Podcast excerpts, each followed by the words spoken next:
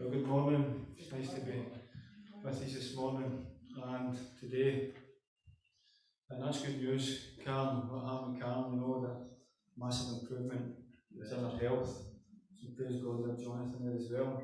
So I was going to speak about really, you know, I think there's something we need our eyes open to, you know, about God.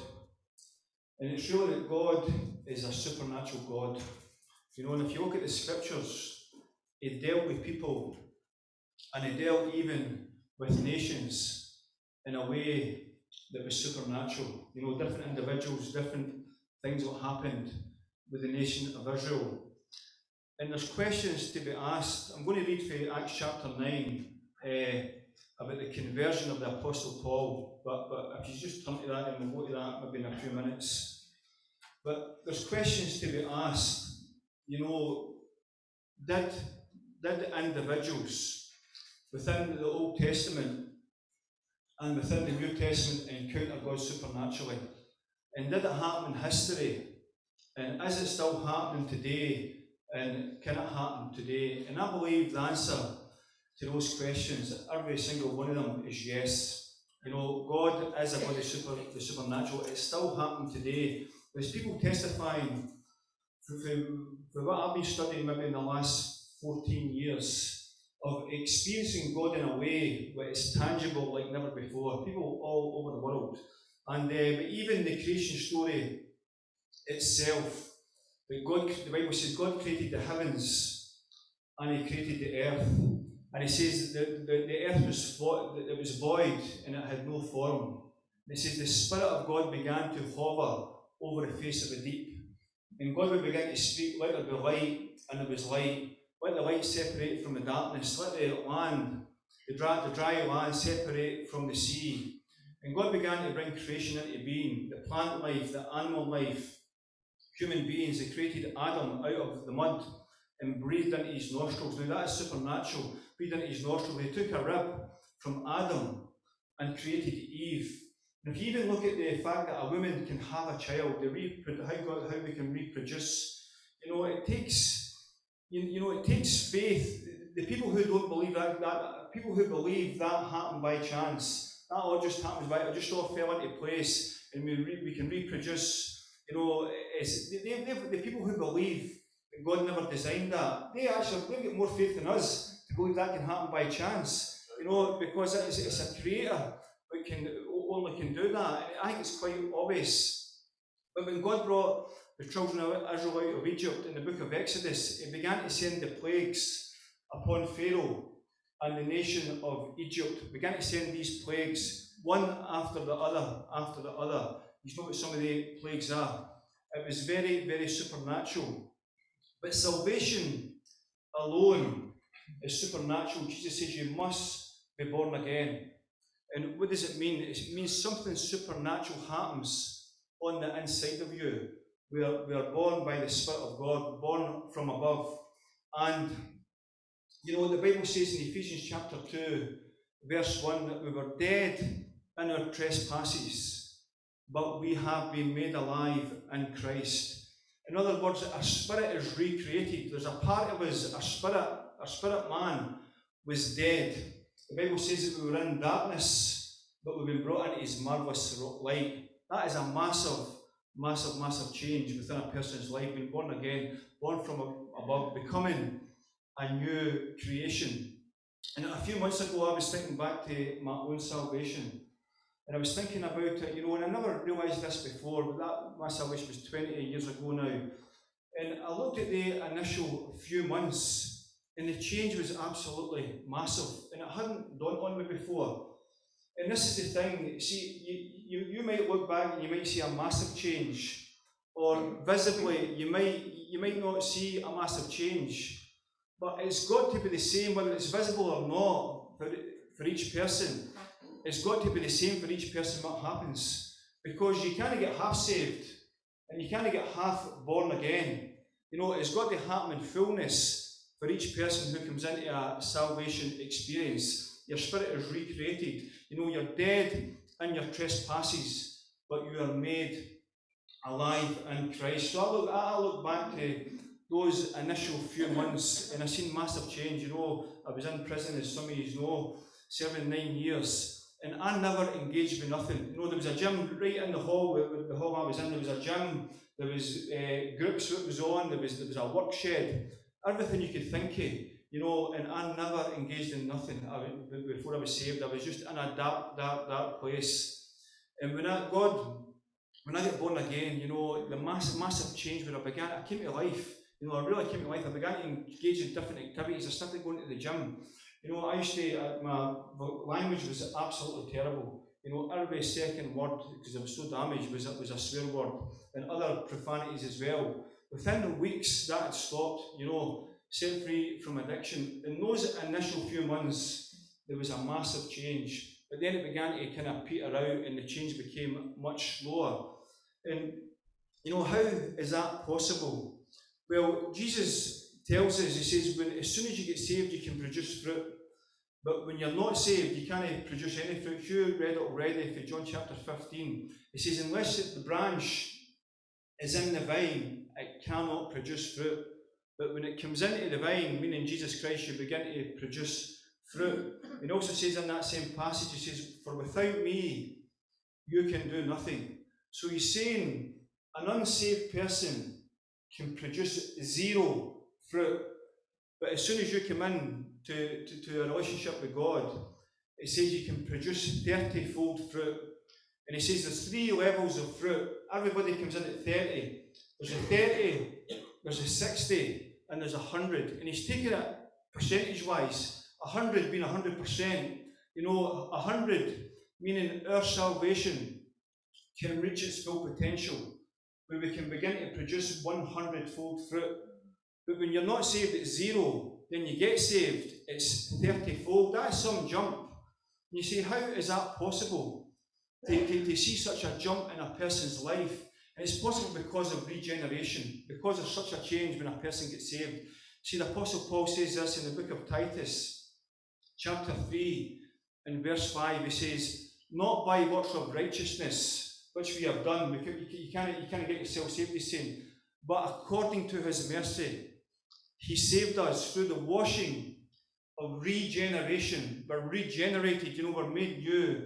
Through the washing of regeneration and renewal of the Holy Spirit. That is a massive change that takes place in a person's life. And it begins to grow from that point onward. And even when the church was birthed in Acts chapter 2, it says there was 120 people in the upper room. And they were praying for something to happen.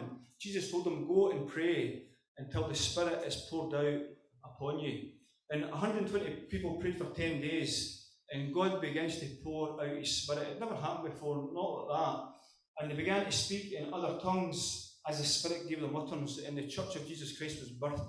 You know, this gospel is a supernatural gospel, and it was birthed in the supernatural. You know, Peter begins to preach on the day of Pentecost, and 3,000 people come into a relationship with God through Jesus Christ. You know, a human being cannot make that happen. Peter was just a man who was filled with the Holy Spirit, and God begins to work through him. That 3,000 people became 5,000 people, and this begins to spread, you know, to the 4 corners of the earth. And, you know, I believe God wants us all to have something with him that's experiential. You know, he deals with us all differently, but he really wants to encounter us in a way that is supernatural. And how that plays out can vary for each person, but it happens through individuals, you know, believing by faith that God is going to touch their life, really believing for more of God. The first 6 years I was saved, between 2002 and 2008, there was isolated occurrences where I experienced God in a way that was supernatural. It was like one-off events. Some of them were in 2006 in Struthers Church in Glasgow, the Saturday night meetings. The power of God would come on me, and I would begin to shake under the power of God for sometimes 10 minutes. In 15 minutes, and that happened to me multiple times in that church in 2006, and it was supernatural. It brought a measure of healing and a measure of deliverance to my life at that time. But in 2008, it was the 10th of August, I had another experience with the Holy Spirit. I began to shake again, just for a few minutes, under the power of God. And then it became more consistent. You know, I began to experience the presence of God in a consistent basis. And I really began to hear the voice of God in different ways, but primarily through the Scriptures. The Scriptures began to come alive. And through this, God began to restore me and strengthen me at a whole other level. You know, and He began to fill me really with the word of the Lord, just the revelation, knowledge of the Scriptures. And, you know, from then to now, since that started, you know, I've seen a degree of change, maybe I could even say a degree of transformation. But I believe there's more to come. You know, there's more of the results of the effect of it is still to come. And the Apostle Paul, you know, he was saved in Acts chapter 9 on the road to Damascus. And he tells us in the book of Galatians, he tells us that it was after his salvation, he says, I was 3 years in Arabia, Saudi Arabia, I believe he was talking about, the area of Saudi Arabia. 3 years in Arabia, and he talked about another 14-year period where he hadn't been up to see the apostles at Jerusalem. So, and he says various things, and so people have took what he said in the book of Galatians, took some stuff in the book of Acts, and they began to work out the figures. And this is what they've come up with, this is what many believe. He gets saved in Acts chapter 9, and he disappears again off the scene. He's not mentioned again to the very end of Acts chapter 12, then going into Acts chapter 13. And the book of Acts was written over a period of 32 years. And that bit in between Paul's salvation, then in Acts chapter 13, when they get released into his apostolic ministry, in Acts chapter 13, it says that the Holy Spirit says, separate to me Paul and Barnabas for the work to which I have called them to. So these guys prayed for them, these people at Antioch, and they sent them out to plant churches, you know, to teach the people, to evangelize. But that wee gap in between, in those chapters, it is believed it was 14 years. It was a 14-year period of preparation that God really began to touch Paul's life. So I just want to read a few verses about his salvation. And it's Acts chapter 9, starting at verse 1, and it says, the Damascus road, this is the heading, Saul converted. And it says this, then Saul, still breathing threats and murder against the disciples of the Lord, went to the high priest and asked letters from him to the synagogues of Damascus, so that if he found any who were of the way, whether men or women, he might bring them bound to Jerusalem. As he journeyed, he came near Damascus, and suddenly a light shone around him from heaven. Then he fell to the ground and heard a voice saying to him, Saul, Saul, why are you persecuting me? And he said, who are you, Lord? Then the Lord said, I am Jesus, whom you are persecuting. It is hard for you to kick against the goads. So he, trembling and astonished, said, Lord, what do you want me to do? Then the Lord said to him, arise and go into the city, and you'll be told what you must do. So I'll just stop there and I'll start again at verse 7. But this was a man who was persecuting the church. And he was passionate about it, you know, and he got letters from the chief priests, and he was even going to other areas to bring them bound to Jerusalem. This guy was on a mission. You know, his mindset was that he thought he was doing this for God. This is how deceived he was. And he tells us in another place, when Stephen was being martyred, you know, he says, I was standing guard in the courts. And he says, when the saints were being put to death, he says, it was an influential individual within the Israel. And he says, when the saints were being put to death, he says, I was casting my vote against them. Then he begins to have a supernatural encounter on the Damascus road. And the Lord appeared to him, and he saw a great light. And a dialogue began to take place with him and God, with him and Jesus. They began to have a conversation. You know, and the people who were with them, they heard the voice, but they never saw anything. See, this is a massive change that begins to take place in his life. And I'll start here at verse 7. It says, the men who journeyed with him stood speechless, hearing a voice but seeing no one. Then Saul arose from the ground. He ended up on the ground, and when his eyes were opened, he saw no one. He went blind because of the brightness of the light. But they led him by the hand and brought him into Damascus. And he was 3 days without sight, and neither ate nor drank. See, he wasn't fasting, but such was the encounter he had with Jesus Christ. He had no appetite to eat or drink, and he couldn't see either. Such was the brightness of the light. Starting at verse 10, now there was a certain disciple at Damascus named Ananias, and to him the Lord said in a vision, Ananias. And he said, Here I am, Lord. So the Lord said to him, Arise and go to the street called Straight, and inquire at the house of Judah for one called Saul of Tarsus, for behold, he is praying. And in a vision he has seen a man named Ananias coming in and putting his hands on him so that he might receive his sight. Then Ananias answered, Lord, I have heard from many about this man, how much harm he has done to your saints in Jerusalem. And here he has authority from the chief priest to bind all who call on your name. So Paul is in one location. Ananias is in another location. They don't know each other. They have never met. And the Lord begins to speak to Ananias in a vision and tells him, go to the street called Straight. He tells him exactly where to go to. Pray for this man, Paul. He will receive his sight and he'll be filled with the Holy Spirit. And Ananias says no, because he's persecuting the church. And God begins to reveal to Ananias that he's now saved. And Ananias goes, and while he's going, God speaks to Paul in a vision, it says, this man Ananias is coming. So that's two people who previously didn't know each other connect, and there was no human mediator. No human mediator at all. Usually God will use human mediators to connect us with each other. This was so supernatural, there was no human mediator, and he goes and he prays for him.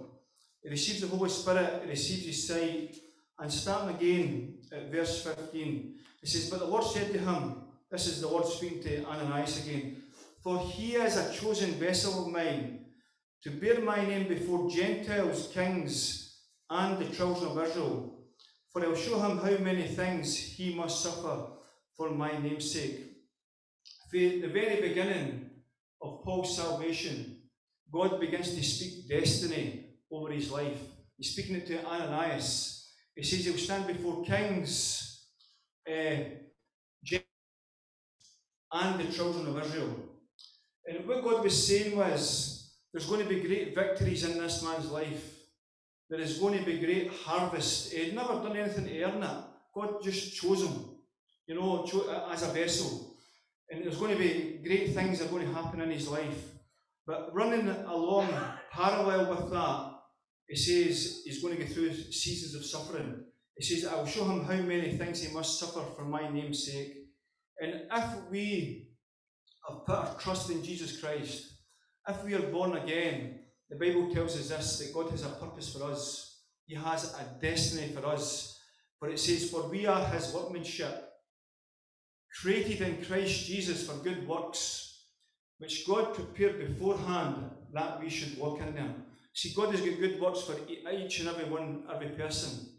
But running alongside that, we're going to go through trials. The same as the Apostle Paul. The Bible is very clear about that in many different places. There's going to be pressures. There's going to be suffering. And God actually uses the suffering to get us to where we need to be. I'm not going to get into any of the scriptures for that. But that's what the scriptures teach. That God will use suffering, if you allow him to, in your life, in my life, to get us to where we need to be, to prepare us to do the good works. In verse 17 it says, Ananias went his way and entered the house, and laying his hands on him, he said, Brother Saul, the Lord Jesus who appeared to you on the road as you came, has sent you that you may receive your sight and be filled with the Holy Spirit. Immediately there fell from his eyes something like scales, and he received his sight at once, and he arose and was baptized. Verse 19, so when he had received food, he was strengthened. Then Saul spent some days with the disciples at Damascus. This is the last verse, I'll read verse 20. Immediately he preached to Christ in the synagogues that he is the Son of God. So he says he preached to Christ in the synagogues that he is the Son of God. This was a man who days earlier he was persecuting the people of God, the Church of Jesus Christ, and what he would take them bound to Jerusalem, you know, casting his lot against them when they were being put to death. Seen Stephen killed. Now within days he is preaching Christ. It's like a 180-degree turnaround.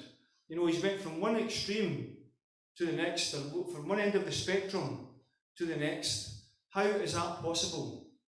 It's possible because of salvation, the transformation it brings to the life of the individual. You know, our spirit being recreated, where we were dead in our trespasses, but now we have been made alive in Christ. And, you know, I said already, you know, that it was a period of time. So Paul gets saved in Acts chapter 9. We don't hear anything about him until the end of Acts chapter 12. In Acts chapter 13, he's released into his calling. You know, he's sent out to do the work of God. But it's really that bit in between. If it was 14 years, which I believed it was, it's that bit in between that is the most important part. But God really began to pour into him, because the Apostle Paul really began to touch a generation. And God began to really touch him in a supernatural way. There was a man called Bar Jesus who was standing them. And Paul pronounced blindness on him. Blindness, now that's supernatural. And he couldn't see the sun for a time, the Bible says. This is when he began his ministry. He was preaching to the people. And there was a crippled man listening. It says Paul looked at him and observed that he had faith to be healed. And you spoke over the man's life, and the man was completely healed. You know, this was the anointing that was upon his life. In Acts chapter 16, when they call it the Macedonian call, he was with a group of people. They were establishing the work of God in different places, and they were going to go to one place, and it says the Spirit did not permit them. They were going to go to another place. Again, the Spirit did not permit them. See, God was protecting them. God wants to direct our steps, every step of the way, where we go, where we don't go. Then he sees a vision. And in that vision, it says there was a man from Macedonia. Again, a supernatural encounter. And the man says, come over here and help us. Now, we don't know if that was a real man, or God was just showing him. It was a metaphor. But based on that word that he got from God, he knew beyond a shadow of a doubt that he had to go and start a work in Macedonia. You know, that is quite something through that vision. And there's many other encounters he had. He raised a man from the dead. You know, he delivers a woman from an evil spirit who was a fortune teller. He had various visions. I was going to mention some, but I think I'll just leave some of them. And, you know, the snake fastened his hand. They shook it off. They prayed for the people in Malta. See, what God had touched them in a way that was supernatural. And God had begun to fill him up in that time of preparation, and it begins to pour back out of him. You know, David, the psalmist says this, he says, my cup runs over. See, God wants to fill up our lives. You know, he wants to pour into our lives. And it's first and foremost, it's for us. He wants to restore us. He wants to heal us. He wants us to grow spiritually. But as we begin to overflow, that is no longer for us, that's for other people. That's to touch other people. And this is what happened in the Apostle Paul's life. God had filled him up that much that it begins to pour back out of him and begins to touch a generation. How do we know that? In 2 Corinthians chapter 12, it says this. It says, I will come to visions and revelations of the Lord. Because of the abundance, he says, of the revelations, a thorn in the flesh was given to me, a messenger of Satan to buffet me. He was under the attacks of Satan. And he says God was allowing this to humble him because of the abundance of the revelations.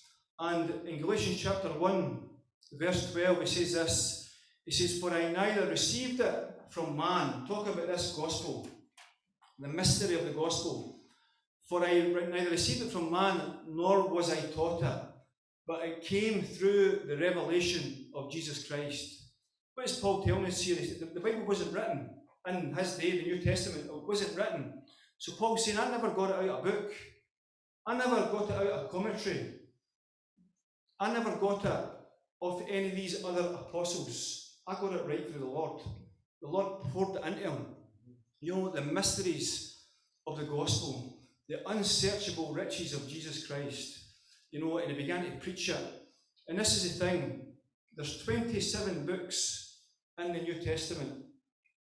Now, the Apostle Paul, if you counted the number of books, the Apostle Paul, he wrote 13 letters. If he wrote the book of Hebrews, it's 14. So approximately, he wrote half of the New Testament. And see, he never just touched his generation. What God had poured into him begins to pour back out. And he did touch his generation, but he begins to touch future generations because he begins to write these letters. And we can partake of that same revelation. That what he has wrote now, it's in here. We can begin to deposit it within us. And as God brings that alive, it is absolutely life-changing. See, God wants to fill us up, you know, that we're overflowing. And it begins to flow back out of us. See, what we're talking about here, or what we're talking about, it's really about God, not to understand God and know God to be some distant God, but a God who wants to encounter each one of us. A God who wants to each one of us to experience in a way that is real, a way that is supernatural, a way that is authentic, you know, a way really that is experiential. It wants us to have our own experience with him. You know, the Apostle Paul was just one example of those in the Bible. Maybe the primary example, but there was many others within the Bible who would encounter God in various ways. There's many others within history, and there's people today seeing their experience in God in a way that's supernatural. And what is the purpose of it? It's really, it's life-changing. You know, it transforms our lives at a whole other level. How does it happen? We need to press in for that. We need to press in for more of God. You know, we need to believe by faith. You know, the Hebrews chapter 11 talks about by faith, by faith, by faith. Everything is accessed by faith. What's faith? It's trust, it's belief that God will do what he says he's going to do. So, I'm just going to pray and hand it back over. But, you know, God has got more. I believe he's got more for each one of us. And there's so much, we know, we need our eyes opened to see what this Bible is actually saying. For he says this, just mention this scripture again. For I neither received it from man, nor was I taught it, but it came through the revelation of Jesus Christ. God poured into him. Really the mysteries of Christ. You know, he says, I was given a grace that I might preach the unsearchable riches of Christ. And we now can partake of that. See, the Apostle Paul has been, and he's went, and others as well. But now it's our time to press in to know God. So, Father, I come before you, Lord, and we know there's more. There's more to be accessed, Lord, that you are real, Lord. You're supernatural, Lord. And you want to, you said you'll send the Holy Spirit, and he will come, the Spirit of truth, and lead us into all truth. And he will show us things to come. So Lord, I pray you would awaken a desire within each one of us, Lord, for more of you. Lord, that you would touch our lives, Lord, in these days, Lord. It says, as the deep calls unto the deep. Lord, and if we realise, Lord, we have the deep need, Lord, that means, Lord, there's got to be a deep remedy, Lord. We have the deep need, Lord, and you are the deep remedy. Lord, just awaken that, Lord, that within us, Lord, that we would know, Lord, there are situations in our life that are impossible, Lord, unless you come through. Lord, I think some people don't even realise how serious some situations in their life are. But you are the answer, Lord, and that deep need, Lord, can cry out for the fullness of God, Lord. We can be empty, Lord. There can be parties but is empty, Lord, but you are all sufficient. Lord, in the deep within the heart of man is crying out for the deep of God, Lord, the fullness of God. So Lord, may you awaken that within us today, Lord. Pray for each person in here, Lord, that you would touch each life in here, Lord. We know that you are the answer. More of you is the answer for our individual lives in the church. It says, blessed are those who are hungry and thirsty for righteousness, for they shall be filled. Lord, awaken that within us, Lord. That Jesus Christ is the answer. Not even the church we're in, Lord, but Christ is the answer, the relationship with Him. Lord, you pouring yourself into us. In Jesus' name, amen.